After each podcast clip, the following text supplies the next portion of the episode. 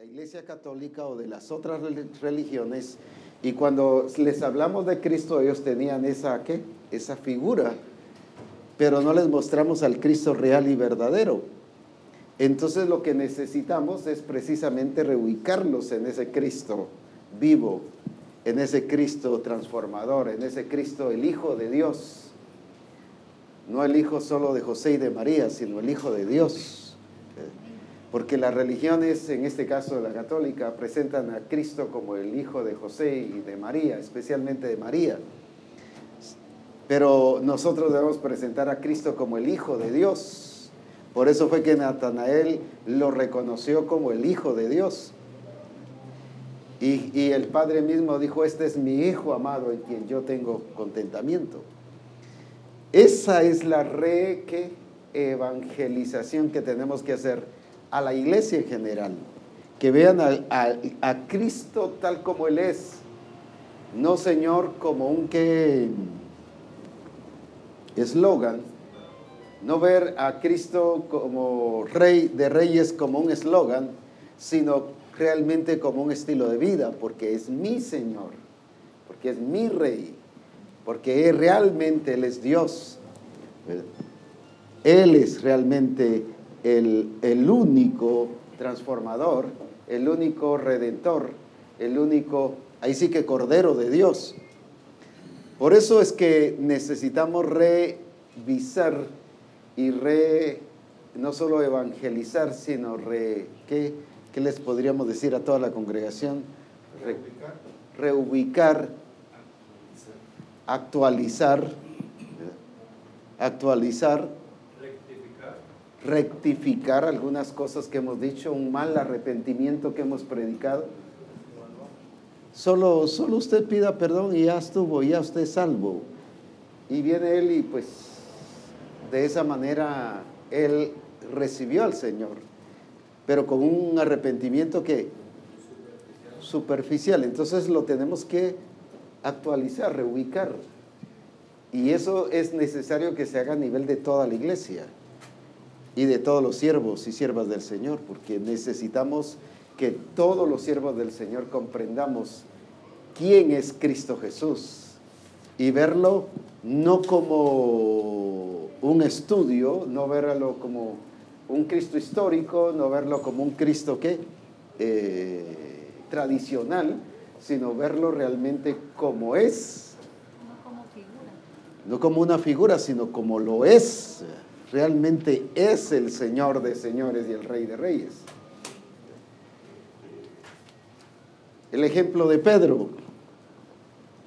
Tenía a Cristo y le llamaba Señor. Incluso cuando le baja el lienzo, dice Señor ninguna cosa inmunda he comido.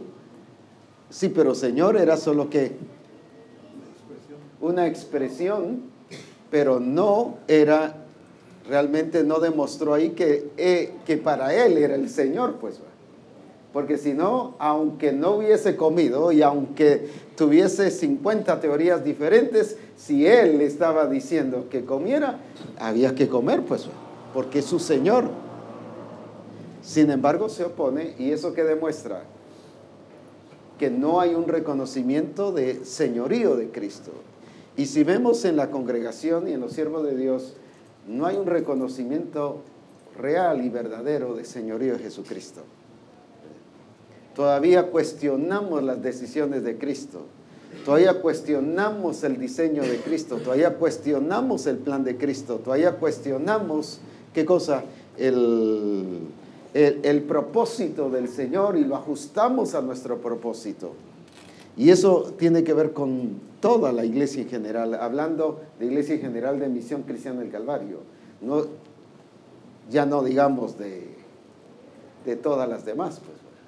Entonces necesitamos esa re-evangelización, no solo una evangelización que nos lleve a Cristo, sino una evangelización que nos muestre a Cristo que nos exprese a Cristo. No solo que predique a Cristo, sino que revele a Cristo. No sé si me estoy dando a entender. Esa reevangelización tiene que ser predicada no solo desde los púlpitos, sino afuera también. a modo de que podamos presentar al Cristo verdadero, al Cristo real, no al Cristo ¿qué? místico o al Cristo mezclado, sino al Cristo real y verdadero que es. Entonces, ¿cómo puedo presentar yo a un Cristo mezclado? Hablo de Cristo, pero la tradición está influenciando. Hablo de Cristo, pero la religiosidad está influenciando. Presento a Cristo, pero mis argumentos están influenciando.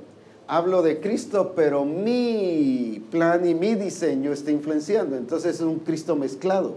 No es que Cristo sea mezclado, sino que yo lo estoy presentando mezclado. Esos cambios tienen que suceder en nuestra vida.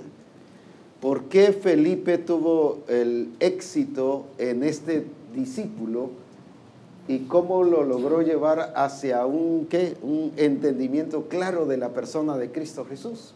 Porque no le dio una evangelización mentirosa, ni una evangelización ¿qué? de engaño, sino fue una evangelización correcta. Solo, por ejemplo, vengo yo con el hermano Oscar, voy a asumir que él no es cristiano. Mire, si usted hoy dice que acepta a Cristo, se va a ir al cielo. Ese es engaño, pues. Si usted hoy acepta a Cristo, sus problemas se van a resolver. Mentiras, es cuando más problemas tienen. Pues. Si no, díganme ustedes si se les quitaron los problemas, pues. Entonces son que es una evangelización que engañosa. Usamos como que fuera que la lombricita para pescar, va. Carnada. Y no es eso. Esas clases de evangelizaciones son las que tienen que terminar, porque esas son evangelizaciones engañosas, mentirosas. Ya no necesitamos usar carnada. Creo que Cristo es suficientemente capaz para persuadir nuestras vidas y para llevarnos a un convencimiento grandioso de lo que Él es. Él no necesita qué? Cerezas en el pastel para que se mire más precioso, ni florecitas para que se mire más hermoso. Cristo es suficientemente capaz y suficientemente ¿qué? Real. Real para motivar y para contagiar nuestras vidas. Ese es el Cristo que tenemos que predicar. Eh, ayer hablaba usted también de no predicar eh, mentiras y, a veces eh, por eso es que es interesante que, que, de veras debe de haber un, cambio radical en nuestras vidas, porque inclusive nosotros los predicadores predicamos cosas que no son reales en nosotros. Sí. O sea, no las estamos viviendo, pero las estamos predicando. Eso es una mentira, ¿no?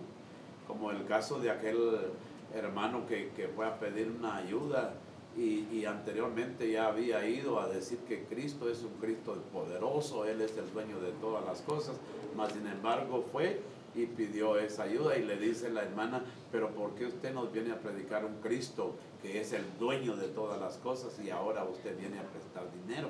Entonces esa es la realidad que tenemos que vivir, ¿no? O sea, primero en nosotros para que sea efectivo ese mensaje a la gente. Entonces nuestra predicación... no ser mentira no estamos predicando a un Cristo porque Él sea mentiroso, sino estamos predicando a un Cristo mentiroso. Es. Así es. Entonces, necesitamos reestudiar nuestra predicación, necesitamos reestudiar nuestro mensaje, necesitamos reestudiar el mensaje que estamos dando del diseño, del propósito, del plan. Necesitamos reestudiar si realmente estamos qué? Dándolo como el Señor lo ha dado o siempre le ponemos qué añadiduras, o siempre le ponemos qué cosa, adornos. Si ponemos siempre qué cosa ahí sí que la cereza en el que, en el pastel o en el helado, con tal de que tenga que más atractivo. Cristo es suficientemente atractivo para cautivar nuestro corazón. Si Cristo, si no estamos predicando un mensaje de un Cristo atractivo que cautiva nuestro corazón, nuestro mensaje está nulo totalmente. En lo personal, cuando me entregué al Señor, a pesar de que no tuve un mensaje como esto, pero sí tuve una experiencia poderosa en Cristo Jesús. Desde que me entregué al Señor, Él cautivó mi corazón. Él fue el centro de mi vida, a pesar de una evangelización que me hablaron de símbolos y de figuras y que, y que se va a ir al cielo y que sus problemas se van a terminar y que todo va a cambiar, todo va a ser diferente. Y me explicaron un sinfín de cosas, me mostraron que el cielo estaba en la tierra cuando yo vi que todo era aquel, lo contrario, pues. Y al ver la realidad y ver a los hermanos, ver que problemas, pecados y mentiras y farsas, y, pero eso no transformó mi vida porque alguien cautivó mi corazón, porque Él es suficientemente, ¿qué? Capaz. Capaz, ¿qué otra cosa podríamos hablar? Atractivo para cautivar nuestro corazón. Por esa razón es que el problema de la gente, ¿por qué no tiene pasión? ¿O por qué la pasión solo le dura un ratito? Parece luna de miel. Esto no es luna de miel, este es un encuentro personal con Jesucristo que debe atraer nuestra atención y cautivarla y ese, ese que, ese, solo lo voy a decir así, si tienen otra palabra me ayudan, ese cautivamiento debe durar toda la vida debe mantenerse. Ese fue el problema de la iglesia de Éfeso. Habían perdido, ¿qué cosa? Esa atracción de Dios la perdieron. ¿Por qué? Porque no supieron permanecer en el propósito del Señor y estaban viendo otra cosa. Cuando se ve otra cosa, quiere decir que lo que es lo principal dejó de ser atractivo para nosotros. Pero en este caso, Cristo siempre ha sido la atracción principal de mi vida. Y aunque han habido circunstancias, y aunque han habido ofertas, y aunque han habido ¿qué? Eh, ofrecimientos, nunca, nunca nos ha podido ¿qué? cambiar el rumbo de nuestra vida. Aquí está mi esposa cuando pasaba la misión, tiempos de veras de apuro, tiempos de difíciles. Llegamos a Estados Unidos y ya nos dice, vénganse, no había obra en Estados Unidos, sino era de una iglesia que necesitaba pastor. Aquí les damos eh, su sueldo, una cantidad de dólares bonita. Aquí tienen casa, les llenamos la refri todo el tiempo. Ustedes ni siquiera van a tener que ir al supermercado. Y, y la residencia se la arreglamos y hasta la nacionalidad. Y una oferta, pero así, ¿qué? Y dijimos, no. Y nos decían, pero ¿cómo es eso? No les cabía en la cabeza que dijéramos que no. Si allá están sin nada, sin ayuda, sin nada, y les estamos ofreciendo esto. Y hasta se pusieron de rodillas, aquí está mi esposa en testiga, se pusieron de rodillas, por favor, vénganse. Pero alguien había cautivado nuestro corazón. Y aunque hubo ofrecimientos y hubo, no solo eso, les estoy contando solo uno de tantos, pero nada de eso cautivó nuestro corazón. Porque a veces solo hablamos que los problemas y que las luchas no nos hicieron cambiar, no, también las que, las cosas, las ofertas nos pueden hacer cambiar. Pero por eso es que necesitamos reestudiar, en primer lugar, el Cristo que nosotros tenemos revisarlo en nuestra vida. ¿Qué Cristo es el que tenemos? ¿Un Cristo medio Señor? ¿Un Cristo medio proveedor? ¿Un Cristo medio qué? ¿Medio capaz? ¿O es el Cristo real y verdadero? Ese tiene que cautivar nuestra vida y nuestro corazón. Si Él no lo cautiva, es que tiene otro Cristo. Si Él no lo apasiona, es que tiene otro Cristo. Si Él no lo que, no lo no lo impulsa, otra palabra, si Él no lo que sostiene, sustenta. Sí, pero hablando de cautivar, ¿qué otra palabra podríamos usar? Si Él no lo enamora, pues vaya. Seduce. Si Él no lo enamora, es otro Cristo que usted tiene y no es el Cristo verdadero. Muchos están enamorados del ministerio, pero no enamorados de Cristo. Prefieren más el ministerio que Cristo. Defienden más el ministerio que Cristo. No, el que tenemos que estar, el que tiene que cautivar nuestro corazón no es el ministerio. El ministerio es una función, se termina. Se termina aquí en la tierra. Allá no hay necesidad de apóstoles, ni de profetas, ni de evangelistas. Allá no hay necesidad de nada de eso. Por eso no es eso el punto importante. El punto importante es Cristo, Cristo, Cristo, Cristo. Pero ese Cristo que nos muestra la Escritura como el Hijo del Dios viviente. Ese es, lo que, ese es el que tiene que cautivar nuestra vida. Lo que estoy haciendo con ustedes es lo que ustedes tienen que hacer con la iglesia, no solo explicándoles, sino ahora les estoy reevangelizando. Les estoy mostrando con hechos lo que se debe hacer en las congregaciones. Entonces reevangelizar no es, mire, Cristo vino y murió en la cruz por... No, no, eso no es. No estoy hablando de esa reevangelización, estoy hablando de esa ubicación correcta con el Cristo verdadero. En vez de devolverlos al primer amor.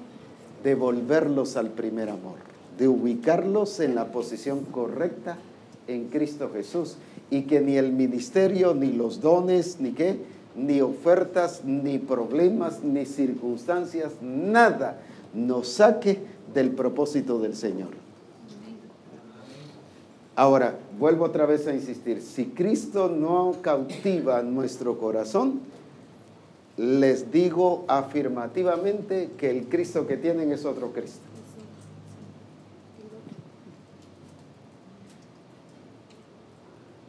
Y definitivamente ese otro Cristo es falso, porque solo hay uno que es verdadero.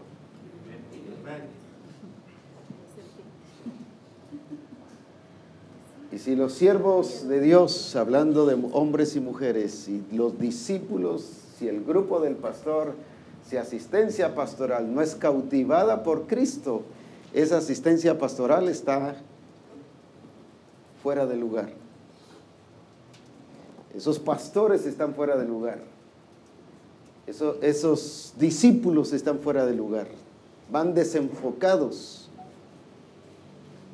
No, no, es tiempo ya que todos, todos, hombres y mujeres, independientemente qué don o qué ministerio tengan o qué posición tengan en la congregación, tenemos que ser cautivados por Cristo Jesús. Y eso fue lo que cautivó a la mujer samaritana. Ella no fue hablando de sus problemas, ella no fue hablando de su pasado, ella no fue hablando de qué. Pero de entrada no necesitó ni siquiera un seminario ni un congreso. Ella cuando se va, lo primero que va a hacer es hablar de Cristo. Esa clase de discípulos son los que el Señor quiere que hagamos. ¿Producto de qué? De una evangelización correcta. Amén. Muy bien, estuvimos estudiando algunos aspectos sobre esto a nivel personal y luego después a nivel de grupo. Así que solo quise mostrarles lo que hay que hacer en las congregaciones y lo que significa la reevangelización. Es reubicarnos en la persona de Jesucristo de una manera que correcta, para que podamos tener la relación correcta. Yo no puedo tener la relación correcta que se ha estado predicando si tengo un Cristo con una imagen diferente. Si no es mi Señor, no es porque sea un eslogan, ni es porque lo hago mío, sino estoy hablando de mi Señor. Si no me gobierna, es un Cristo diferente al que yo tengo y el que yo estoy predicando. Pero si Él es cabeza, es mi cabeza, es mi autoridad, es mi que... Cuando habla de cabeza, es mi que, es mi, mi Señor, pues, ¿qué otra cosa podríamos decir? Es mi, mi dueño, mi amo. Si no es eso, es otro Cristo que estoy teniendo y que por lo tanto, aunque quiera tener la relación correcta, no la puedo tener. ¿Por qué? Porque no tengo una ubicación correcta. Por eso el Señor nos está llevando a eso. ¿Tenías algo? Que no puedo estar en una relación correcta si no tengo una ubicación correcta. Si hay cortocircuito, aunque esto lo conecte aquí, no funciona. Es por eso que necesitamos un reubicación. No es porque quiera recordar una canción, pero sencillamente es un volver, volver. Es un volver a Jesucristo, es un volver al Señor. Es un volver a sus principios, es un volver a qué? A su diseño, es un volver. Ese fue el problema de todas las iglesias, pero especialmente Éfeso. Has dejado, o sea, sí estuvieron, pero lo dejaron. No dice que nunca lo tuvieron. Habiéndolo tenido, ¿qué pasó? Lo dejaron. Y si usted lee, lee Hebreos, que dice los que fueron iluminados, los que vivieron, los que experimentaron. O sea, hubo gente que sí lo vivió, pero lo dejó. A eso el Señor hoy nos está llevando a qué? A un volver a la ubicación correcta para tener la relación correcta con la persona correcta. Y es Cristo Jesús. Así que todo eso nos enseña Natanael. Muy bien, veamos qué nos enseña porque si no yo sigo picado. ¿Qué fue lo que ustedes estudiaron? ¿Qué fue lo que ustedes vieron? ¿Qué es lo que ustedes estudiaron juntos? ¿Qué es lo que ustedes ven a raíz de todo esto que estamos comentando? Por favor, no se me queden callados, porque si no, si se me quedan callados, yo termino la reunión del ministerial. Porque venimos aquí a participar todos. Estábamos viendo ahí en la, en la mesa, mientras estábamos comiendo con los hermanos, eh, en lo que el Señor eh, permitió que sucediera en la vida de, de Natanael, pero que había habido un trabajo previo a, al encuentro con Dios, de, un trabajo de Felipe, ¿no? Eh, una, y la otra es de que veíamos que aunque Cristo ya, ya había visto, ya conocía a Natanael, Natanael siempre necesitó de tener un encuentro personal con Cristo. Y a partir de ese encuentro fue que se le abrieron los cielos. Una, y eso nos da a entender a nosotros que podemos estar nosotros ministrando, podemos ser eh, pastores de mucho tiempo ya. Discipulando o pastoreando. Sin, tener un encuentro. Sin llevarlos a Cristo. Ajá. Pero eso no quiere decir que dejemos de ser hijos de Dios, somos hijos de Dios, pero no hemos tenido el encuentro personal con Cristo. Y por eso es que los cielos no se nos han abierto. Y cuando hablo de, cielos abiertos, a hablar en todo sentido de la palabra. Sí. Hablando de nuestro ministerio que es muy escaso, hablando de que no somos florecientes dentro de la iglesia que estamos, o en el distrito que estamos, pero porque es que los cielos no se nos han abierto todavía. Entonces nosotros necesitamos llegar a Cristo para tener un encuentro personal con Él, para que a partir de ahí entonces el Señor obre de una manera en nuestras. Eso es lo que se llama reevangelización, pues, un volver a Él una reubicación en la relación correcta. Y así hay muchos hermanos, solo hablaba del ministerio, pero la iglesia está igual. Asistencia pastoral generalmente está igual. Eh, el grupo del pastor, el discipulador están en muchos casos casi en eso. Si el pastor así está, están los hermanos, pues va. Tal el sacerdote, tal el pueblo, pues. Eso es a lo que estoy hablando y refiriéndome a una reevangelización. Porque la evangelización no termina en llevarlos a Cristo, sino en conducirlos en Cristo Jesús. No solo a Cristo, sino que permanezcan en Cristo Jesús. ¿Quién más? A ver. Fuerte porque tenemos falta de micrófonos. ¿Me pueden pedirlos ahí, por favor? anteriormente nosotros habíamos tenido tal vez un entendimiento equivocado equivocado acerca de lo que es tener los cielos abiertos. Ajá. Y viendo en el libro Bendecidos en Cristo, eh, me llamó mucho la atención un párrafo. Llamó mucho la atención un párrafo que dice, al que es bendecido por Dios, sus sentidos le son aclarados, entiende las cosas del reino y se le abre puertas en muchas áreas. Es una persona que tiene los cielos abiertos, entiende lo que el Espíritu Santo está diciendo, comprende su mensaje para la iglesia y para su vida, entiende las directrices y las obedece. Una persona bendecida no es precisamente la que prospera y nos muestra el, libro y la revelación, sino es la persona que entiende el propósito de Dios y lo ejecuta.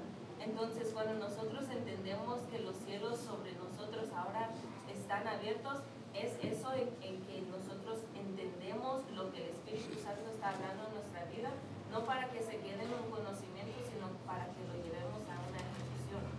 Bajo un entendimiento claro, porque ese entendimiento claro nos va a dar una ubicación correcta. Porque si, no vamos a parecer como aquel ciego que estaba, ¿cómo? Andando, ¿cómo? Junto al camino, pero no estaba en el camino. Pero viene Jesús y lo mete al camino, tráiganlo. Y creemos a veces que porque estamos ¿qué?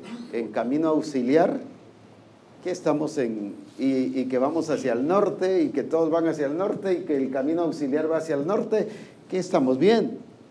No, no, es, es que si estamos en, en eso precisamente, en la ubicación correcta. Muy bien, ¿quién más? Yo quiero que comentemos lo que se estudió y lo que juntos ahí estuvieron aprendiendo. Cuando se habla de, de evangelización, tiene que ver con una decisión de gobierno. Es, eh, por eso es un volverse a Dios. Es exactamente lo que hizo Elías, cuando el profeta Elías, cuando junta a todo el pueblo y les dice que están claudicando en dos pensamientos y los lleva a decidirse por, por Dios y les habla de que el que haga descender fuego del cielo, ese es el Dios verdadero, pero estaban claudicando en dos pensamientos. Ellos consideraban que estaban bien, pero el profeta Elías tiene que llevarlos a, a una decisión. Y cuando se reevangeliza, eso es lo que se hace. Pues la ubicación es mostrarnos bajo qué gobierno estamos realmente. Es lo que, es lo que usted decía hace un rato, de si Él no es nuestro amo, nuestro dueño, nuestro Señor, pues, o sea, definitivamente vamos a estar eh, en un camino paralelo, pero no verdaderamente bajo el señorío eh, de Cristo, bajo la dirección del Espíritu Santo.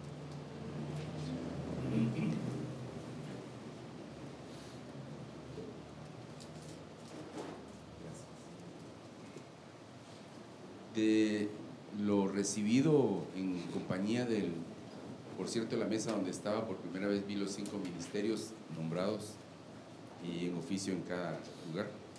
Pero percibimos algo importante. No se podía ver sin contexto o no se debe ver sin contexto lo que Pedro experimentó tras el éxtasis. El éxtasis no era lo más importante, sino lo que vio. Y tal vez, resumiendo, debo decir, en el contexto, eh, Cornelio recibe, vio una visión producto de una búsqueda personal en la cual recibió una directriz mas Pedro recibió una recibió una transformación de estilo de vida. Nunca se levantó, nunca mató ni nunca comió. Y se lo dijeron tres veces. Pero lo cierto es que al levantarse de ese momento estaba abierto para hacer lo que nunca había hecho.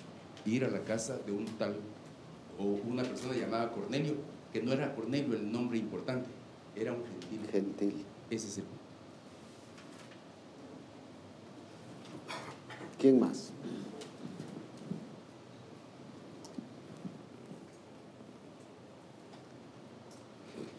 Una de las cosas que decía el pastor Moisés, cuando vemos a Pedro en esta transformación, aunque él no entendió lo que el Señor le estaba mostrando cuando le decía mata y come, y le habla que él había ya limpiado, que no llame inmundo a lo que él ya había limpiado. Cuando llega a la casa de Cornelio, definitivamente iba con un corazón dispuesto a ser guiado por el, por el Señor. Y dice, ahora entiendes, cuando se me dijo que no llame inmundo a lo que él ya limpió. El, el punto muchas veces es que nosotros queremos llevar a nuestro plano humano lo que el Señor está, ahí, está dirigiendo, está llevando. No, no es que no lo entiendo, es que no es de entenderlo, sino es de obedecer la guía del Espíritu Santo. Lo que el Espíritu Santo está llevando a, hacer. Cuando Pedro ya se dispone, es transformado, se ve ahí la manifestación del Señor. Entonces, definitivamente, aunque al principio la actitud de Pedro era negativa, él se quedó meditando en la visión, pero tuvo cambio de actitud cuando vio la manifestación allí, cuando ya entró a la casa. Y una de las cosas que mirábamos también en la mesa era que esto nos debe desafiar para derribar todos los argumentos que en nuestras vidas están y dar lugar al Espíritu Santo. Permitir esa transición en nuestras vidas. Pero para eso es entrar en el orden del gobierno del Espíritu Santo. Particularmente la noche de ayer eh, meditaba en algo. Se está hablando de ubicación, se está hablando de corregir, se está hablando de actualizar. Esa palabra fue la que a mí me llevó y claramente el Señor ahí eh, me hizo entender algo. Normalmente un celular le pide una actualización constantemente, pero hay dos cosas, dos requisitos para poder actualizar. Le dice, conecte a la corriente y en una red Wi-Fi. Sí. En una ocasión yo pregunté por qué necesariamente tiene que ser, es que llega un momento que el teléfono se desconecta con su propio internet y necesita una atmósfera. Entonces definitivamente yo no puedo ir como ministro en las funciones del ministerio que el Señor ha dado a ir a actualizar una iglesia si yo no estoy conectado al Espíritu Santo y en la atmósfera, ubicado, puesto en la ubicación correcta. Porque si no lo voy a hacer en mis argumentos, en mis estrategias, y eso, como el caso del internet de un teléfono, va a dejar de funcionar. Si no meto en esa atmósfera a la iglesia, la iglesia va a seguir engañada. Entonces, sí es necesario que desde el ministro tenga esa ubicación. ¿Quién más? Aquí. Hermano Rodolfo. Jorge Neri. Rodolfo.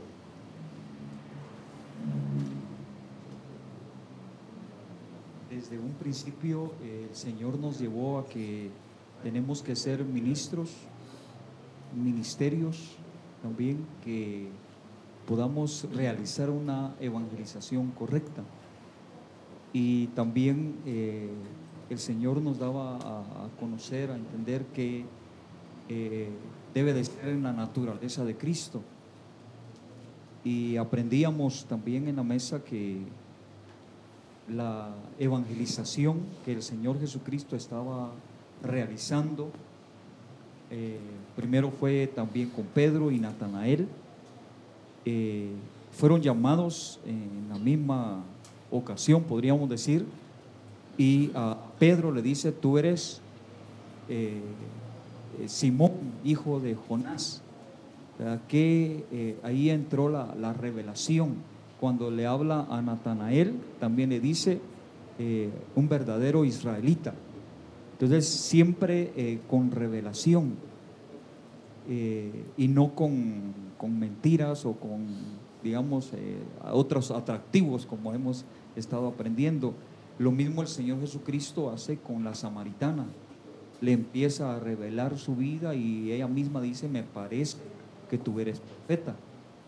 Y cuando el Señor eh, nos da a conocer a nosotros que tenemos que ser ubicados, pero también eh, no solo el ser reevangelizados para ubicarnos bien, para llevarnos a ser realmente los ministros que seamos efectivos, porque tal vez recordando eh, lo que hemos aprendido en otras ocasiones y esto veo yo eh, en, en mí o en el ministerio que hemos practicado algunas veces, eh, si hacemos una actividad evangelística, o en el grupo de comunión familiar se nos decía antes, traiga invitados al grupo, pero el llevar invitado al grupo se decía, le invitamos a un cafecito, le invitamos a compartir un cafecito y un panito al grupo, pero ya eso iba con mentira, porque no se le había evangelizado, Había o el invitar a. perdón, el invitar a una cena. Una cena evangelística, solo dice, le invitamos a una cena, pero ya la persona, aunque el Señor obraba, se manifestaba y era, se entregaba al Señor, pero no permanecía porque era un evangelismo con, con engaño, con, con otro atractivo, del, en este caso la comida, pero no una, una realidad, dándole a conocer su vida y que el Señor nos, nos revele, que el Señor nos dé a conocer cómo está esa persona. Y es lo que el Señor eh, aprendía de esa manera que nos lleva a ser ministros efectivos para que realmente tengamos un, crecimiento. Ahora, también al hablar de, Pedro, eh, aprendíamos que Pedro fue el que cambió, una, ah, cambió de actitud y la Biblia dice ahí en Hechos que él estaba perplejo, en otras palabras, confuso y no sabía qué hacer. Pero cuando el Espíritu Santo le habla y le dice, ahí están los hombres que te buscan, yo los envié y no dudes en ir con ellos. Entonces Pedro ya no dice no, sino que inmediatamente se va con, el Señor, eh, con los hombres, pero en el camino se le quita esa, esa, esa confusión, esa per- perplejidad, porque entra en obediencia y verdaderamente ahí son los cielos abiertos para Pedro y llega donde Cornelio a explicar, a explicar lo que le había pasado a él. Y me llama la atención el, el saludo o la entrada que hace diciendo, ustedes saben cuán abominable es que un varón judío entre en casa de extranjeros. Lo hubieran linchado, pensaba yo lo hubieran linchado, pero como era ya guiado por el Espíritu, el Señor lo llevó de esa manera, entonces Él explica el por qué, porque dice, ahora el Señor me mandó y en la visión, en la revelación, no le dice hombres, eran animales, eran cuadrúpedos, pero dice, el Señor me enseñó, me mandó que a ningún hombre llame yo común o inmundo. Entonces él entendió en el camino lo que realmente Dios le había dicho. Ya no estaba confundido. Entonces, al dar a conocer de esa manera, entonces aprendió. Pedro entró en ser ese ministro efectivo y por eso empieza a predicarles de Cristo, empieza a enseñarles de Cristo y el Espíritu Santo se derrama de una manera gloriosa. Tienen una experiencia que hasta los que le acompañaban de Jope, ellos se quedaron atónitos, asombrados por el resultado que había. De que aún sobre los gentiles se derramase el Espíritu Santo. Uno más y, y quiero ampliar, pero a la vez hacer una corrección sobre algunas expresiones que se han dado. ¿Quién más? Allá.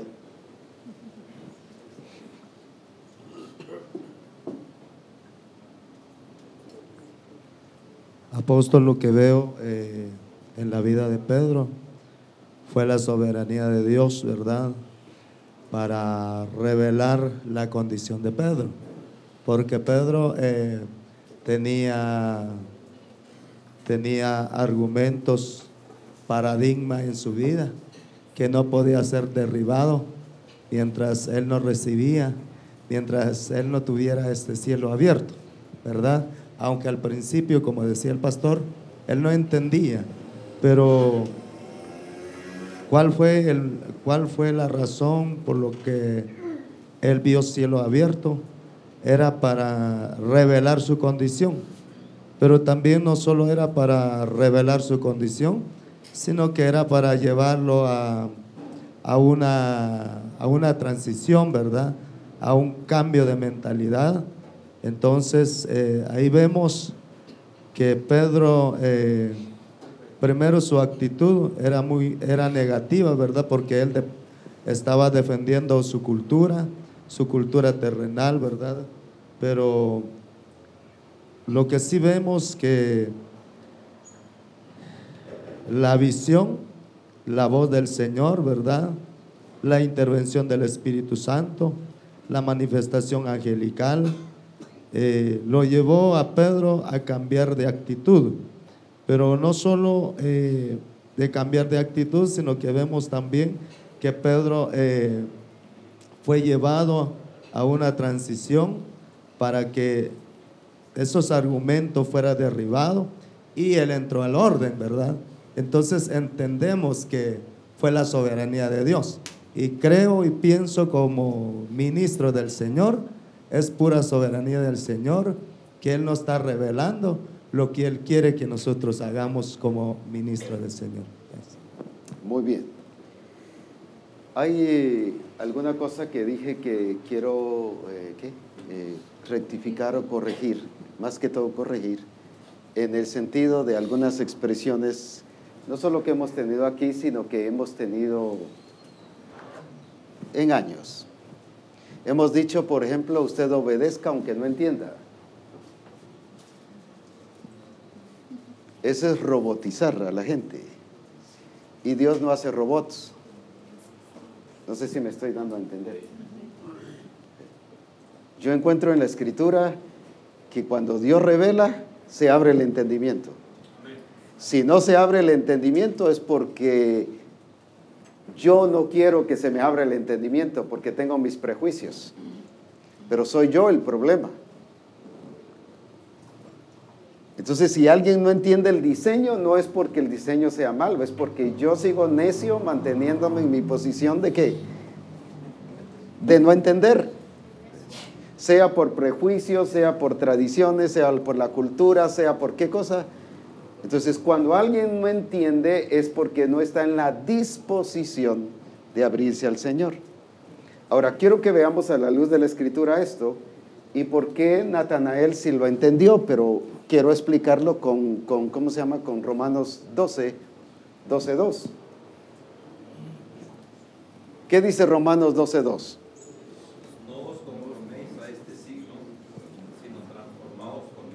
Transformados.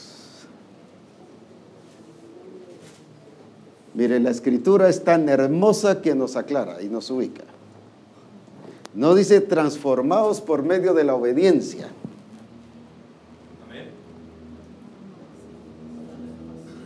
¿Qué dice? ¿Transformados qué? Por medio de la renovación de qué? ¿Cuándo viene la transformación? Entonces, ¿la transformación viene por obedecer? No, sino es un Amasías. Amasías obedeció, pero sin entender. Y por eso su corazón siguió siendo malo. Dice que su corazón era, ¿qué dice la escritura? No era perfecto. Entonces no fue transformado. No, la transformación viene producto de que yo obedezco, pero obedezco ¿por qué? Porque entiendo. Ahora, si no entiendo, no es porque la, que la revelación no sea clara o Dios o Cristo no sea suficiente capaz suficientemente capaz para abrirme el entendimiento, no es por eso, sino es porque yo me he encerrado a, mí mismo de no querer entender. Una, la otra es porque debido a mi actitud de no entender, dice en la parábola del sembrador, que vino que el ladrón, el diablo, el malo, y robó la palabra para que no se entendiera. Y por eso dice que no la entendieron. Entonces, por mi actitud viene el enemigo y roba la palabra y no la entiendo. Dos cosas entonces importantes. Una, porque yo me mantengo en mi firmeza y porque están que, ¿cómo se llama? Entrando en mi círculo que de confort y me están derribando mis argumentos y mi posición y mi ministerio y que aquí, que allá, estoy defendiéndome a mí, por eso no entiendo.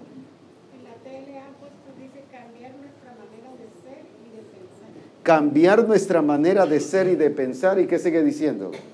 Pero hay otra versión, dice que cambiando nuestra manera de pensar, cambiamos nuestra manera de vivir o de actuar.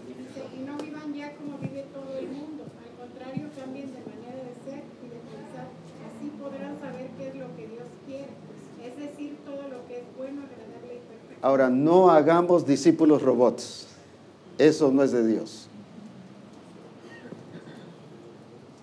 Usted obedezca y aunque no entienda, hágalo. No, eso es que obediencia a ciegas. Y, y ni hay fe a ciegas ni obediencia a ciegas. El que cree, obedece. ¿Pero por qué cree? Porque entiende. Esa es otra deficiencia en el evangelismo. Usted solo crea. Y usted solo crea, pues no ha entendido nada, pues. La fe viene por el oír, por el oír la palabra. Ahora, ¿qué hizo, volviendo al evangelismo, qué hizo Felipe con el etíope? ¿Por qué aquel vino a pedir, bautízame, bautízame? Hoy casi apura tío Lucho, hay que llevarlos a bautizarse, pues. bueno. Quiere decir que la gente no ha entendido, nuestra evangelización está mala, no está correcta. Pero cuando Felipe le explicó, él se le abrieron los cielos y al abrirse los cielos, como acaba de decir hermana Gloria, ¿qué me dice? Ah, se le abrió el entendimiento. Eso entonces produce qué cosa? Transformación. Por eso es que no hemos tenido discípulos transformados. Solo discípulos que, que han cambiado su modo de vivir, pero no, solo son educados, pero no son transformados. La transformación viene cuando se abre el entendimiento y yo comprendo qué es lo que Dios me está diciendo. Por eso es que cambio de actitud, cambio de estilo de vida. Ahora, la obediencia, o sea, la renovación del entendimiento me da una obediencia correcta.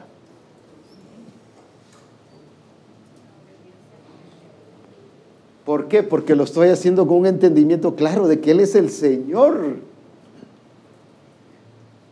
de que Él es Dios, de que Él es el amo y Señor de todas las cosas. Entonces, ¿qué pasa? Entro de lleno y me someto.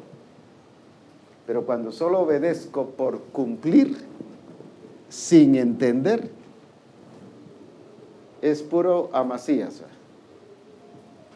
Y ese síndrome de amasías está bien metido en los pastores y en las iglesias. El Dios habla hoy que dice, al contrario, cambien su manera de pensar para que así cambie su manera de vivir y ¿Cómo cambian su manera de vivir? Ahí está, porque nos lleva a obedecer con qué? Con entendimiento. Recuerden, esto no es una, un diseño que robotiza, es un diseño que transforma. Cuando yo obligo a alguien que haga las cosas, ahí ya lo estoy robotizando. Lo estoy viendo no como persona, no como un sujeto, sino como un objeto.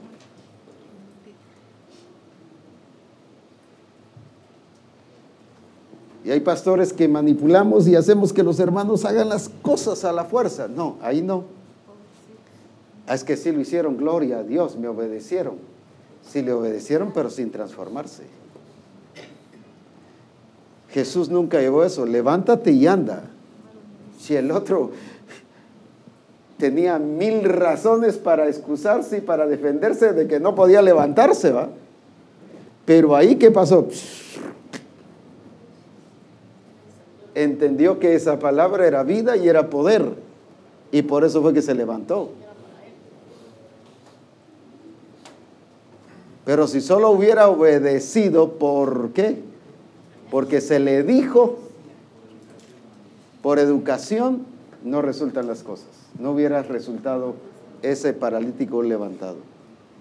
Pero Jesús lo llevó a qué? a que Él tomara la decisión. Nuestra responsabilidad es decirles qué hacer, pero no obligarlos a que lo hagan, sino conducirlos a que lo hagan. Pero es decisión personal si lo hace o no lo hace. Y si no lo hace, no se quiebre la cabeza, ni se que, que quite el sueño, ni nada. Déjelo allí, que el Señor lo trabaje. Al decir que lo trabaje, no estoy diciendo que lo mate, sino estoy diciendo que lo, que lo lleve a qué cosa? Al proceso de transformación. O proceso de transformación, o como leímos ahí ayer, o a que Él se desatienda de Él. Pero ese es problema de Él. Y es problema de la persona por no abrirse, por necedad, porque a veces somos necios. Eso le dijo Pablo a la iglesia de Galacia. Tan necios sois. O sea, era gente que aunque se le estaba revelando la verdad, ellos permanecían en qué? En su caballo montado, pues. Y ahí estaban y que ahí está, no es que aquí, es que así estoy yo, así me enseñaron, así es lo que yo aprendí, así es lo que yo estoy viviendo. Y si yo cambio, estoy viendo en mí que mi... No, estoy viendo qué cosa? Mi ministerio, mi persona, que voy a quedar mal. Aunque haga quedar mal a Cristo en mí. Me intereso yo, me interesa el ministerio, me interesa mi función, mi posición. Por eso es que me encierro a no ser renovado del entendimiento. Ahora decíamos de un Natanael que él no venía en cero. Él no era tampoco de las personas que todo se lo tragaba. Tenía una estructura. De Nazaret puede salir algo bueno como quien dice, yo sé las cosas, no hombre, de ahí no viene nada. Y, y- y en otras palabras está diciendo, yo sé de dónde vienen las cosas buenas. Era una persona que también inteligente, sabía. Y a veces nos cae mal esa persona que se opone a las cosas que nosotros decimos incorrectas. Y vemos esa resistencia, o vemos, la vemos como una resistencia, y, pensamos que rebelión, y lo, nos volcamos contra él. Pero ¿qué hizo cuando Felipe lo llevó a entender? Y cuando ahí sí se encuentra con Jesucristo, tampoco se mantuvo aferrado. No, no, no, aquí es que...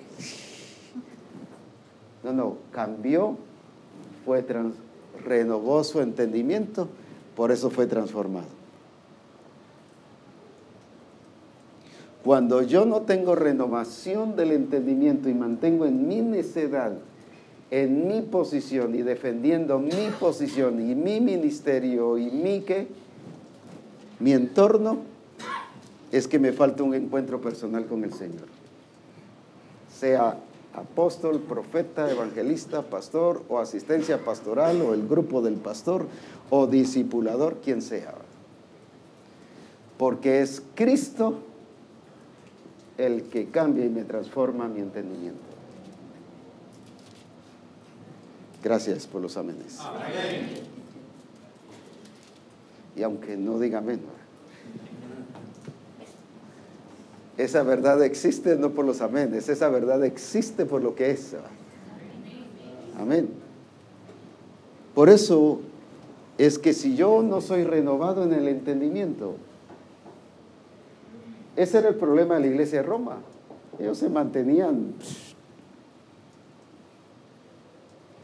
Y hasta el día de hoy no estoy hablando de la iglesia católica de Roma, sino estoy hablando de, de- de ese lugar, de Italia.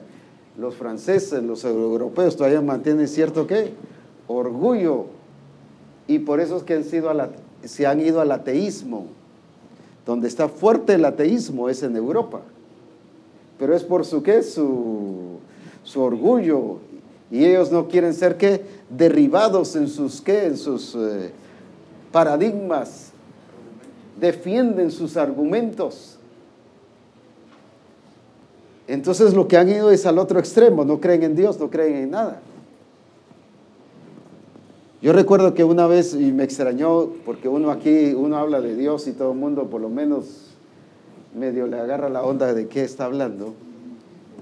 Y estábamos evangelizando con algunos hermanos que fuimos a Ámsterdam y estábamos, nos sacaron a evangelizar y fuimos a evangelizar eh, eh, y empezamos a hablar del Señor y todo el mundo se nos quedaba así como que le estábamos hablando de platillos voladores. Y luego nos hacen la pregunta, ¿y de qué Dios me está hablando? Y nosotros, ¿cómo así? Si, si aquí no hacen esa pregunta, pues es que nosotros no creemos en Dios. Y me quedé callado, más que todo porque me quedé choqueado, porque nunca pensé que hubiera gente que no creyera en Dios. O sea, sí sabía de ateísmo, pero no lo había visto en la realidad. ¿Y de qué Dios me está hablando? Si aquí no queremos en Dios, pues. Así lo que usted me está enseñando es pura basura, pues. Ahora todavía mantienen esa posición. Entonces, cuando ese problema lo encontramos en esta iglesia de Roma, ellos mantenían su posición de que, de que lo que ellos creían era qué cosa, la verdad y que nadie los podía hacer cambiar. ¿Y eso cómo se llama? Necedad. Y por eso viene Pablo y les dice a los de Galacia, tan necios sois. Se estaban aferrando a lo que creían que no, eso no producía qué cosa cambio. En cambio vemos en un Natanael qué cosa, firme, seguro de lo que traía del pasado, sus argumentos, sus qué, sus, su cultura, una persona que eh, correcta. Y cuando dice de, de que de Nazaret pudo, puede salir algo bueno, no era porque él estaba diciendo algo malicioso, o cómo le podríamos llamar, sí, malicioso, Despectivo. sino era porque eso era lo que él creía. Él estaba diciendo la verdad respecto a su posición. Nunca había visto que saliera algo bueno. Nunca había visto que saliera algo bueno de Nazaret. Pues. Por eso él estaba diciendo la verdad desde su punto de vista.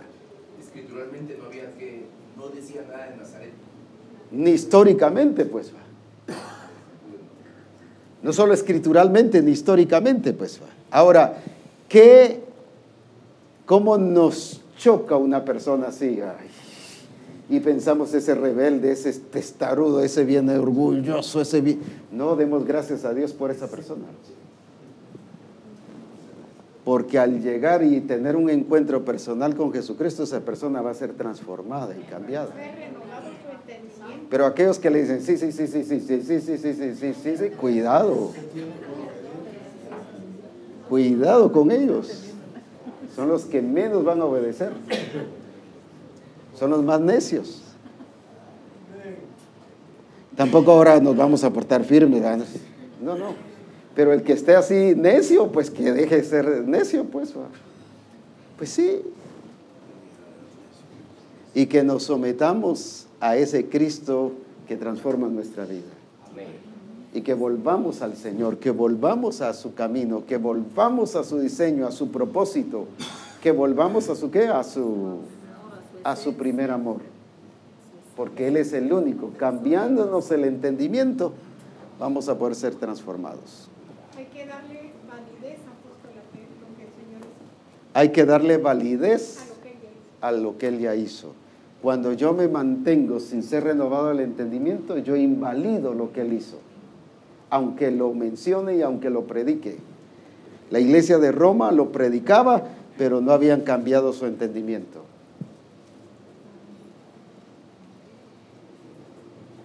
Mientras un Natanael, ¿qué pasó? Muy que convincente en sus creencias y todo, pero cuando se encuentra con Jesucristo fue transformado. Oh, ese es, esa es la verdadera ¿qué? experiencia que debemos tener todos y los discípulos que a partir de hoy se conviertan.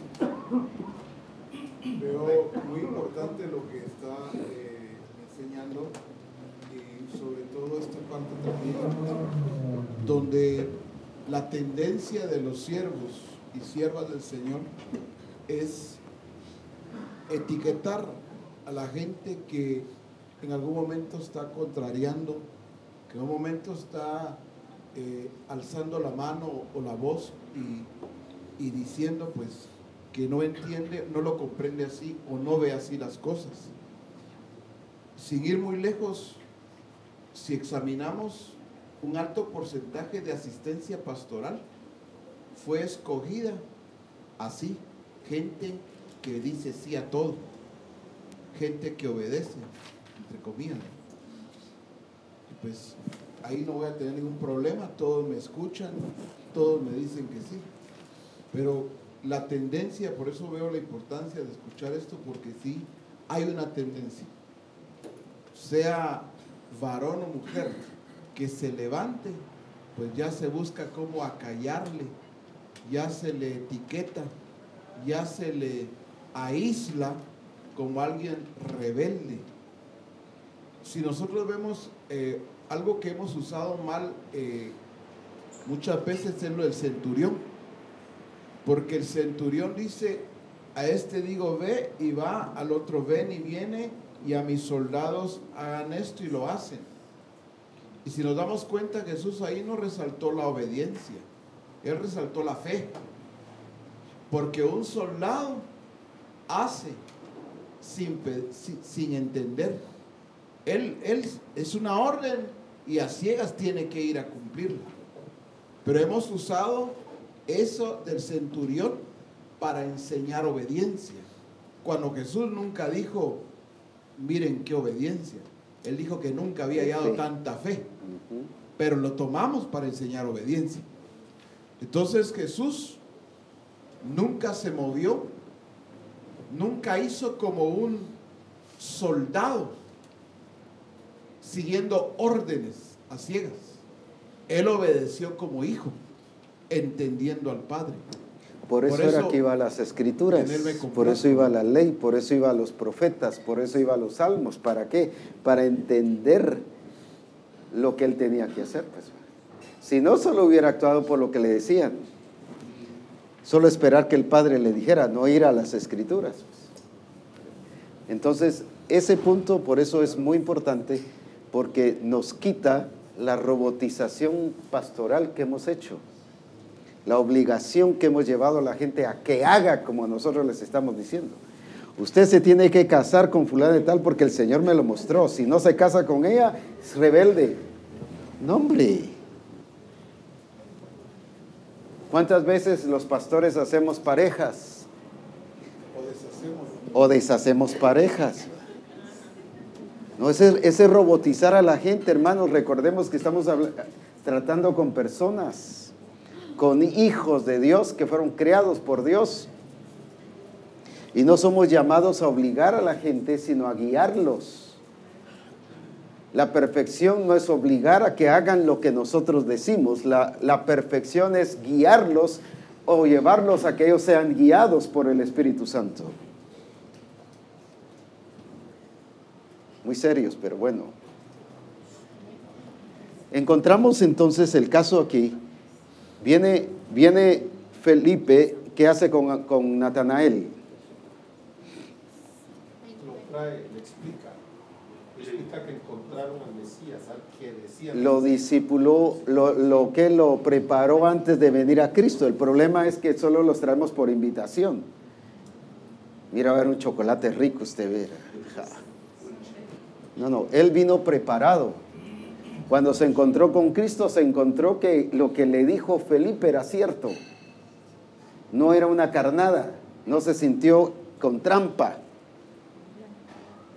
Cuando yo invito a alguien para una actividad evangelística que venga a tomar chocolate caliente y luego le hablo de Cristo, decimos es que así se gana. No, por eso ellos se sienten entrampados, se sienten que cayeron en una trampa, comprometidos. Ahora, por eso es que son de corta duración, porque no echan raíz, dice la escritura. Ahora, ¿qué hizo entonces Felipe? Viene y lo llevó a Cristo. No lo llevó a sus argumentos, no lo llevó a que, a que le hiciera caso, lo llevó a la persona de Cristo. Y hay pastores que lo llevamos a que nos obedezcan a nosotros. Yo eh, voy a tantas congregaciones y recuerdo a veces platico con hermanos de asistencia o hermanos del grupo del pastor y dice, fíjese es que el pastor está haciendo malas cosas, pero si nosotros le reclamamos, viera cómo se enoja y nos, ¿qué? nos echa todos los perros encima. Pues.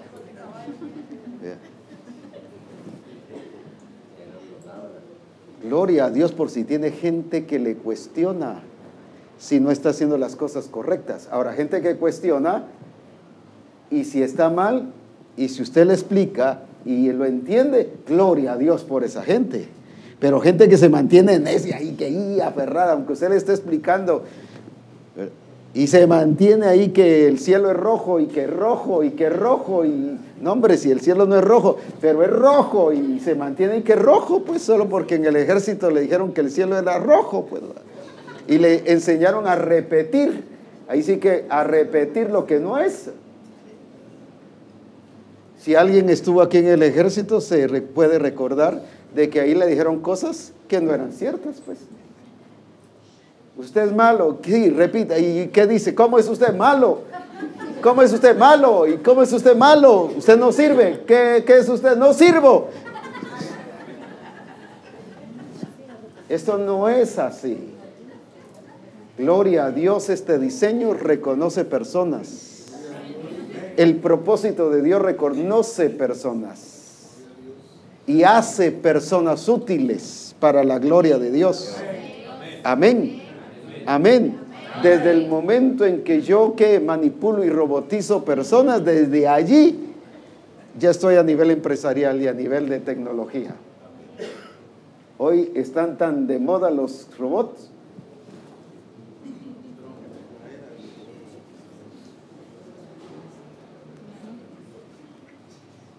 Pero eso es lo peligroso y el riesgo y la artimaña del diablo llevar a la gente a eso. Mi responsabilidad es llevar a alguien, independientemente si es Oscar o no, ahorita solo lo voy, estoy viendo como persona, si él está metido o no está metido, mi responsabilidad es mostrarle el diseño, revelarle el diseño, mostrarle el plan de Dios. No solo me estoy refiriendo a salvación, sino le estoy mostrando hacia la vida cristiana, mostrarle todo. Y si él no quiere, vuelvo a mostrarle. Y si él no quiere, vuelvo a mostrarle. Y si él no quiere, pues lo dejo porque la decisión es de Él. Porque Él va a creer porque está entendiendo. Y si Él no quiere entender, ¿qué pasa? Aunque yo pase 40 años ahí hablándole y hablándole y hablándole, ¿qué va a pasar? No va a entender. Por eso es que Jesús cuando le dice al rico, ¿qué cosa? Anda y vende todo lo que tienes. El otro no lo entendió, él lo entendió desde el punto de vista de que, de, porque era avaro, y yo no voy a perder todo, pues. O sea, lo entendió diferente y se fue. No dijo, a ver, no, Jesús corrió, a ver, negociemos, hombre. Es que me entendiste mal, hombre.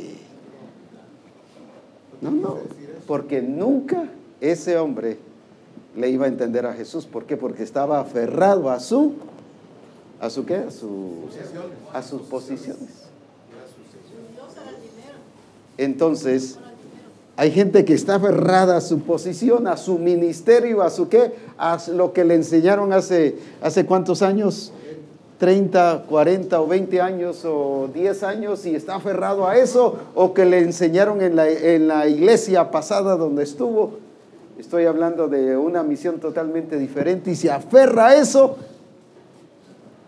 No, no, no, no, no que no, no pierda su tiempo. Jesús no lo perdió y somos para ser igual a Jesús. Y Él no lo perdió, pues. No porque no sea una persona que no importe, sino porque esa persona no se importa. Y como no se importa, no se abre a Dios, pues. Si se importa, eh, si a ella le interesa y se ama a sí mismo, ¿qué va a hacer? Se va a abrir a Dios. Por eso ese ejemplo de Natanael es un ejemplo tan que tan, tan muy claro no se dejó que llevar solo por lo que le dijo Felipe, sino porque él entendió. Y ahora él entendió que verdaderamente Cristo era el Hijo de Dios. Por eso es la, la, mujer samaritana no les habló de un evangelio, voy a seguir usando la palabra que estoy utilizando robotizado, obligado. Por eso dice, y muchos ya no solo creyeron por la palabra de ella, sino por la palabra de él, por lo que habían oído de él. Cuando yo como pastor llevo a la gente a mis criterios y aquí no van a hacer nada, aunque el Señor les muestre a alguien otra cosa, si no empieza conmigo, no. Ahí ya la arruiné. Ahí ya la arruiné como ministerio. Por eso es muy importante cuidarnos sobre eso. Recuerden, no estamos trabajando con robots, estamos trabajando con personas. Es cierto, son llamadas ovejas, pero no son animales, son personas. Son personas. Y debemos, el diseño, Cristo nos muestra el trabajo con personas. Yo os haré pescadores de hombres. Esa era la función de él. La función de ellos era dejarse hacer pescadores. La función nuestra es perfeccionar a los santos. La responsabilidad de los santos es dejarse perfeccionar. Y si no se dejan perfeccionar, ¿para dónde? Ahí sí que no, no luchemos.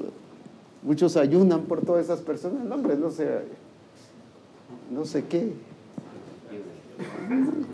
Ayune por los que están bien dando gracias a Dios por esa gente que está bien. Un ayuno de acción de gracias y de exaltación a Dios por los que están respondiendo y por los que están metidos y por los que están apasionados por Jesucristo. Para serles franco, esos son mis ayunos. Cuando miro que alguien no se quiere meter y no, y está cerrado y que no, y que no, yo ni hago vigilia, ni ayuno, ni nada de eso pero sí glorifico a Dios por los que están metidos. Y exalto a Dios por ellos. Porque es gente que entiende que a través de la renovación del entendimiento están siendo qué? Transformados. Y Natanael eso nos muestra. Él fue que renovado en su entendimiento y por eso fue transformado. Un ejemplo, aunque no lo voy a mostrar en la escritura, está en la escritura, solo lo voy a mencionar, es el ejemplo de, ¿cómo se llama?, de este Juan el Bautista. Llega unos discípulos y quieren saber de Jesús. Y van y hasta van a la casa de Jesús y van a ver dónde está. ¿Y qué hicieron estos discípulos? Se quedaron con Jesús. Se quedaron con Jesús. No llegó, no llegó Juan, ah, no seas pura lata Jesús, y esos son mis discípulos, hombre. Esos yo los gané y ahora se están quedando contigo. ¿Me estás qué? Robando a los discípulos. Se quedaron con Jesús y ¿qué pasó? ¿Por qué? Porque Él es el Señor. Porque no son míos, son de Él. Aleluya. Hay muchos suspiros hoy. Peleamos los discípulos. ¿Qué hizo Juan? Amén, se quieren quedar con él. Porque al fin y al cabo Él es el que, el principal, Él es el Señor, Él es el que, el, el, que manda, Él es la autoridad, Él es el que transforma. Si yo vengo a anunciarlo a Él. ¿Y cuántas veces peleamos por esos discípulos? que fueron trasladados para esta ubicación correcta. Porque si no, esos discípulos hubieran seguido bautizando para arrepentimiento. Hubieran seguido atrasados. Pero el haberles permitido que fueran trasladados, ¿qué pasó? ¿Fueron qué? Renovados y entraron en el orden. Mire cuánta enseñanza hay todavía.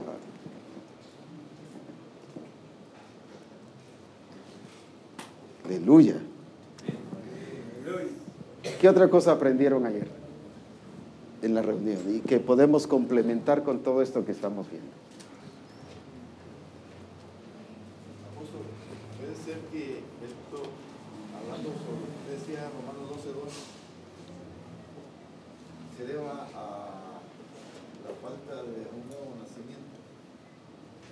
Porque En algunos sí y en otros puede ser a la falta de, a la falta de una buena eh, ¿qué? enseñanza de un discipulado correcto. Porque en el verso del capítulo 6, verso 4, dice que después de haber muerto con Cristo, sepultado con Cristo, pero así como Cristo resucita, también nosotros venimos a una novedad de vida. Así hay es. un cambio, hay una transformación. Pero como dice usted, si no ha sido eh, en una forma perfecta evangelizado, entonces la persona... mm, Ahora aquí, aunque no dice este versículo 2, pero aquí es por necedad, porque ya les había hablado del bautismo y lo que es el bautismo en el capítulo 6, y siguieron en la misma. Entonces, no era qué cosa, falta de revelación ni falta de una revelación correcta, sino era porque ellos estaban guardando su posición. Entonces, entonces, ¿qué pasa? No tenían un cambio de estilo de vida, pues, porque no habían sido renovados. Pero sí hay casos en que puede darse por un mal evangelismo. Ahí sí que el evangelismo mentiroso que decíamos produce discípulos mentirosos.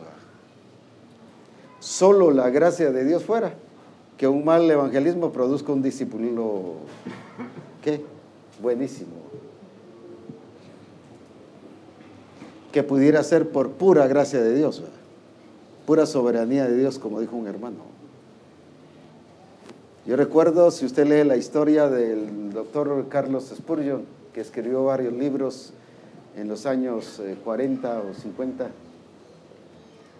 él fue evangelizado por una persona borracha, estaba borracha, y él lo evangelizó y recibió al Señor y fue uno de los predicadores famosos de ese tiempo, los años 40.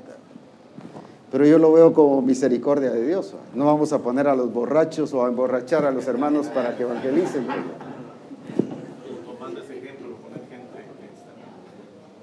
Entonces, eh, para mí esa ya es soberanía de Dios. Él es Señor y Él lo puede hacer como Él quiera.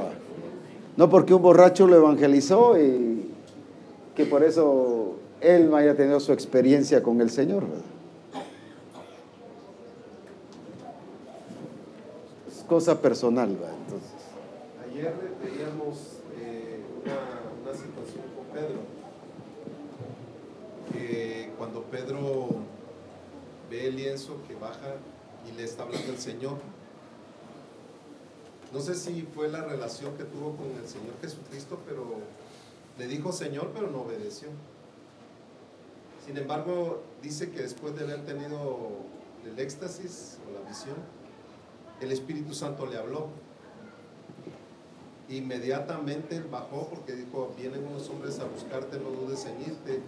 Y bajó y los hospedó ese día, esa noche ahí, y al otro día salieron. Yo veo a, a- a Pedro en una situación que sí reconoce a Jesucristo, pero no, no, no le obedeció al Señor Jesucristo, pero sí obedeció al Espíritu Santo. Y leíamos que él, meditó, porque dice que estaba meditando en la visión. ¿Qué, quería? ¿Qué significaba eso? Eh, el, el- en resumen quiero explicar.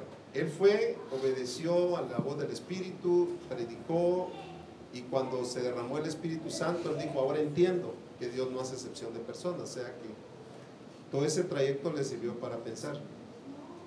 Yo veo que sí hubo una transformación, pero la- lo que yo veo en, en el transcurso de la vida de Pedro es que, aunque había experimentado una transformación de entendimiento, parcial.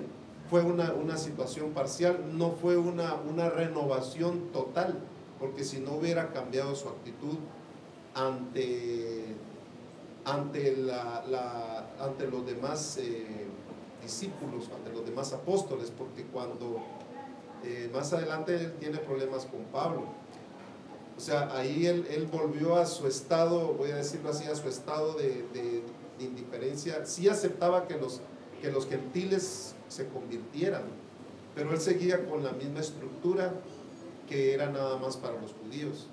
Entonces veo que sí hubo una transformación, pero una transformación eh, limitada, pero porque él así lo permitió. El peligro que nosotros corremos al ver este- estas situaciones que el Señor nos está hablando, nos está llevando a una transformación, pero podemos caer en el, en el peligro Parciales. de permanecer en una renovación eh, parcial. pero es una renovación completa, pues.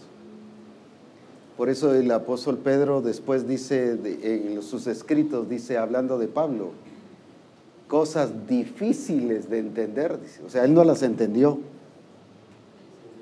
¿Y de qué estaba hablando Pablo? De Cristo, del misterio escondido, que es Cristo, del plan secreto, que es el cuerpo de Cristo, o sea, cosas que hoy, al día de hoy, hasta los niños la entienden, y Pedro no la entendió, pues va.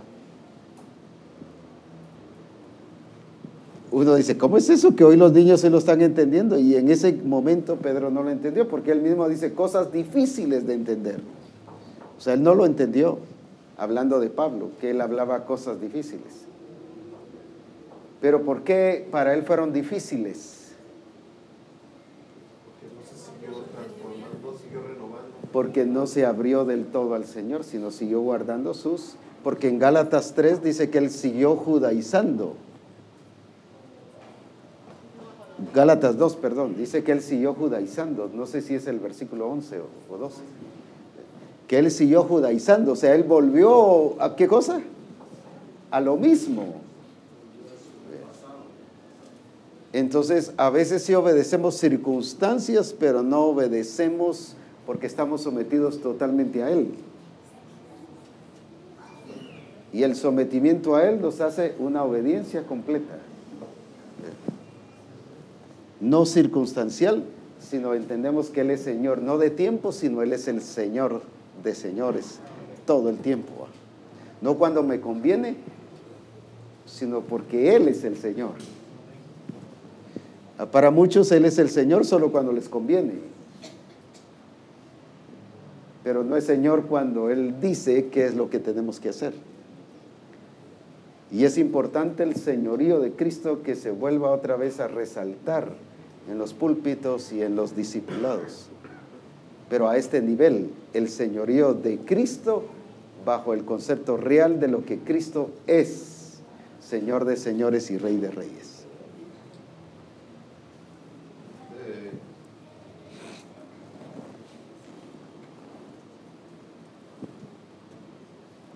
para el evangelismo.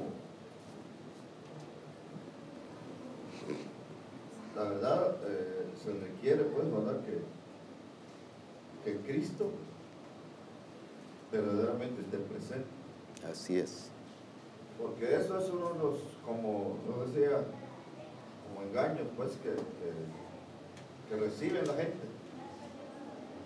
Son evangelizados, son llevados a los templos, pero al llegar en el templo, Cristo no está ahí. Entonces esos son los errores graves. Así es. Entonces la gente regresa desanimada. Porque la mujer samaritana fue a traer a todo a la ciudad. Pero Cristo se quedó ahí y los trajo a él. Y lo encontraron. Porque después dijeron, verdaderamente, ahora sí, creemos que Él es. Entonces, este, pero si no lo encuentran a Él,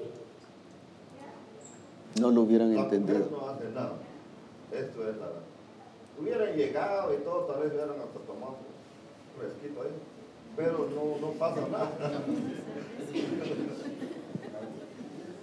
Entonces, eso, eso mismo pasa, pues, ¿no? por ejemplo, el caso de Felipe, cuando lleva a Natanael, ahí estaba Jesús, se lo lleva Jesús. Entonces, era, era Jesús el que hizo la obra en él. Entonces el evangelismo que hacemos ahora comenzamos a evangelizar y, y vacío, pues ahí está el problema. Entonces por eso, como que la gente están, este, han sido engañados de alguna manera. ¿Dónde está lo que me dijeron? Yo creo que por lo mismo como que ya no hay, ya no hay ánimo para evangelizar. Y eso es la verdad, es lamentable que pase yo recuerdo que un hermano me evangelizó, pero así, no sé si evangelizó a otra persona, creo que solamente. Porque ese hombre casi no habla, pues así, callado, pero callado. Pero sí me evangelizó, a mí me llevó a, a la iglesia. Pero como había que hacer la decisión, ¿va? A ver qué pasaba. Pues pasé al altar, pero ahí me di cuenta que me encontré con Jesús. El Señor estaba ahí en, esa, en ese tiempo. Entonces Él me, me convenció. Es, es que es, es el único no fue que el puede hacerlo. predicador, no fue la iglesia, no, no fue el que me llevó, sino que solo me hizo el favor.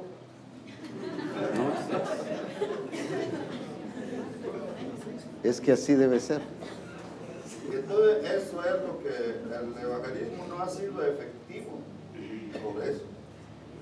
Entonces yo creo que bueno, en realidad estamos convencidos que el Señor está ahí, decirle a la gente que traiga. Pero mejor si no están por el momento, mejor que no traigan. Porque así como vienen, así se van. Sí, ese es el problema, entonces cae en un engaño. Pues. Así que que el Señor nos ayude sobre ese evangelismo para que Es que todo evangelismo tiene que ser cristocéntrico. Si no es cristocéntrico, estamos ¿qué? mal. Es otra cosa. Ahora, por ejemplo, ellos trajeron a Jesús y fue Jesús el que los transformó. El problema es cuando es el discipulador o el discípulo que los convence. Entonces ellos vienen a seguir al discípulo o al pastor, pero no a Cristo. Pero cuando los traemos a Cristo, es Cristo el que nos convence. Entonces, ¿qué pasó? Aunque ese discípulo que nos evangelizó caiga y fracase y después ande en herejías y diciendo que todo es mentira, pero como a mí Cristo me convenció, no me va a mover la posición de él. Ni ninguna circunstancia. Y aunque ese, ese discípulo después caiga en pecado, caiga eso, ca- haga un montón de cosas, no me va a mover. ¿Por qué? Porque no fue él el que me convenció. Ahí sí que fue el que me, ¿qué dijo? Me hizo el favor. Pero realmente es Cristo. Entonces, si es Él, no me va a mover. Ahora, si me mueve, es que no es Cristo mi roca ni mi fundamento. Si yo caigo, si yo fracaso, si yo cedo, si yo me rindo, si yo cambio y dejo a Cristo, quiere decir que Cristo no es mi roca ni es mi fundamento, sino que Él debe ser el fundamento de todas las cosas. Amén. Aquí y luego allá. Eh, yo veo aquí a, al apóstol Pedro, de que él pues fue eh, tomado por el Señor para ser un pescador, y lo vemos desde capítulo 2 de, de Hechos, capítulo 3, cuando se convirtieron 300, mil, 5 mil, pero en este caso eh, Dios lo quería ubicar para que él entendiera que Dios no hace acepción de personas, porque era lo que él tenía cuando en el verso 28 de lo- del capítulo que estamos viendo, y le dijo, vosotros sabéis cuán ab- abominable es para un varón judío juntarse o acercarse a un extranjero. Pero a mí me ha mostrado Dios que a ningún hombre llame común o inmundo. Y en el versículo, eh, en el verso número 33 dice, así que luego envié por ti, bueno, aquí habla, eh, eh, así que luego envié por ti y tú has hecho bien en venir. Ahora, pues, todos nosotros estamos aquí en la presencia de Dios para oír todo lo que Dios te ha mandado. Que, o sea que Cornelio le narró todo lo que Dios eh, cuando envió su ángel. Pero en el 34 dice, entonces Pedro abriendo la boca, dijo, en verdad comprendo que Dios no hace acepción de personas.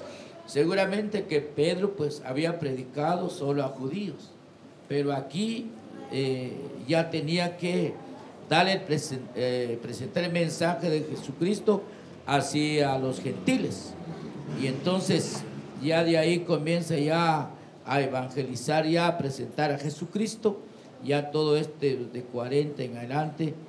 Pero ya en el, en el versículo 43, pues cuando dice de este dan testimonio todos los profetas que todos los que en él creyeren recibirán perdón de pecados por su nombre. Y mientras aún hablaba Pedro estas palabras, el Espíritu Santo cayó todo sobre los que oyen el discurso y los, y los fieles de la circuncisión, seguramente los, los israelitas, los judíos habían venido con Pedro, se quedaron atónitos de que también sobre los gentiles se derramase el don del Espíritu Santo, porque oía, bueno, entonces aquí ya vemos que Pedro pues ya, ya entendió bien de que Dios no hacía acep- acepción de personas, que todo quien aceptara al Señor como judío o no judío, eh, al arrepentirse, a entregarse a Jesucristo, pues podía ser salvo.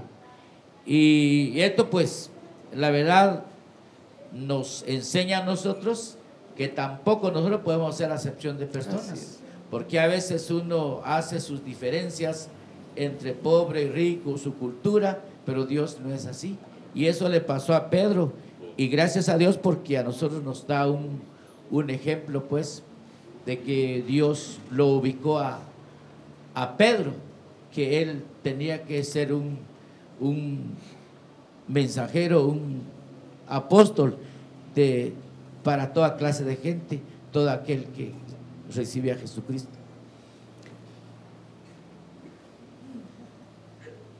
Es bueno que, que veamos la importancia de todo esto y por eso es que tenemos que hacer una revisión de nuestros procedimientos de ministerio, de la forma en que estamos funcionando como ministros. Pero especialmente tiene que pasar esto. Si no pasa esto, seguiremos ministrando al estilo antiguo, con la escuela pasada. Y eso ya no debe pasar en medio de nosotros. Está bien que nos hayan enseñado. A mí me enseñaron mal. Yo soy producto de la escuela pasada. Hasta herejías me enseñaron a mí. Que para echar fuera demonios había que apachar el estómago para que vomitaran. O darles un montón de agua o aceite, hasta un cuento así de aceite para que fueran libres. A mí me enseñaron un montón de cosas. Pero no por eso las estoy practicando, pues. Solo estoy mencionando esas sencillas, pero, pero herejías de que, de que fulano de tal era el Armagedón y que la bestia era tal persona. y- pero tampoco estoy enseñando eso, pues. O sea, no sigo necio, sino gracias a Dios fui que renovado del entendimiento. Si yo siguiera con eso sería necedad. Pero por eso el Espíritu Santo nos lleva a que nuestro entendimiento sea abierto. Entonces, qué importante es eso. Y solo quiero mostrar esto y para corregir alguna otra situación o para salvar en algún momento alguna situación que se nos pudiera dar. En este caso de, de que estamos viendo de Natanael y que estamos viendo de Pedro, eh, es importante con los sueños. Hoy en día he escuchado a muchos ministerios y los escuché antes, más que todo, de otras misiones que ya tienen, ¿cómo se llama? ¿Qué? Eh, como claves para descubrir qué es el sueño. Si le pasó tal cosa, es seña que le viene algo malo. Si le pasó esto, si está lloviendo, es seña que va a ser bendecido. Si le pasó tal cosa, o sea, por pura deducción, pero no por revelación. Y cuidemos esas cosas, porque ya resulta siendo, ¿qué cosa? Pura psicología. Por ejemplo, Pedro al ver cuadrúpedos, ¿qué más? Reptiles, ¿qué más? Inmundos, te va a venir una cosa peor, te va a venir una cosa horrible si fuera por deducción.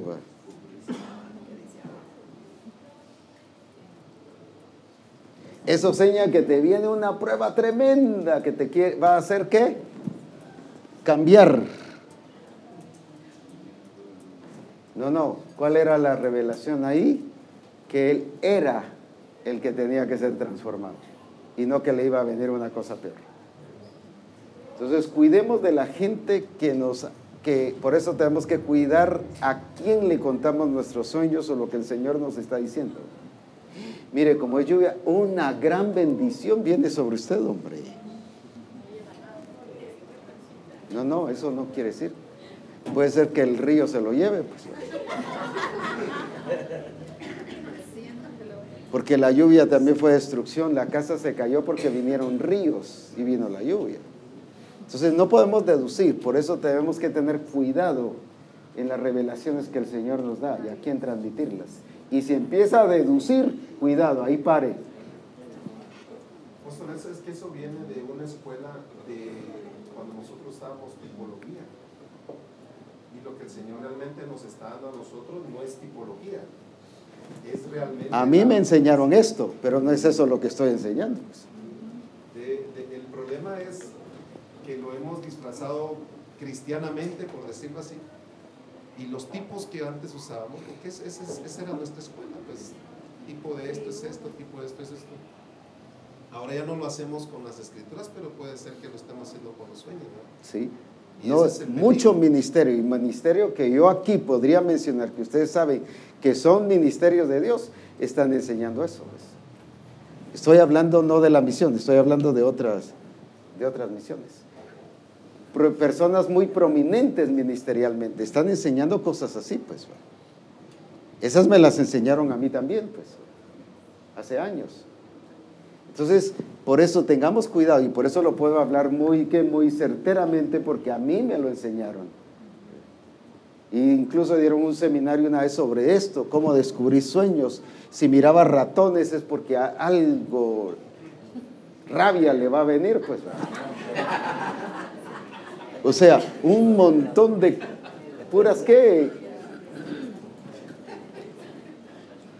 Entonces, si miraba culebras es porque mire la serpiente antigua está con usted o con su esposo o con su esposa, que va a venir enemistad, que va a haber pleito, que va... No, hombre. Por eso tengamos cuidado. Lo que es del Señor se debe entender por revelación y no por deducción. No por análisis. Todo el que trata de analizar la revelación ya se perdió. Entonces por eso quise mostrar esto, porque si a Pedro le hubieran ¿qué? Eh, analizado lo que, lo que vio, eh, le hubiera dado otro sentido. Cuando era otra cosa la que el Señor quería enseñarle y lo que el Señor quería enseñarle era lo verdadero, pues. Por eso cuidemos la revelación muchísimo. No es que quiera hacer dramática la cosa, pero esto nos enseña lo que lo, lo que es lo serio, lo cuidadoso, lo delicado que ha sido mantener hasta el día de hoy. Espero seguirla manteniendo el cuidado de la revelación sin todas estas interferencias. A pesar que me las enseñaron, pero dejé toda esa escuela pasada, la boté no me sirve para nada ahorita en todo esto. La revelación de Jesucristo es gloriosa y eso ha sido lo más precioso que el Señor me ha dado y en eso me mantengo. Y no permito que ninguna de estas cosas que alteren lo que Dios nos ha revelado. Por eso sé que uno sí puede cambiar de entendimiento y puede ser transformado.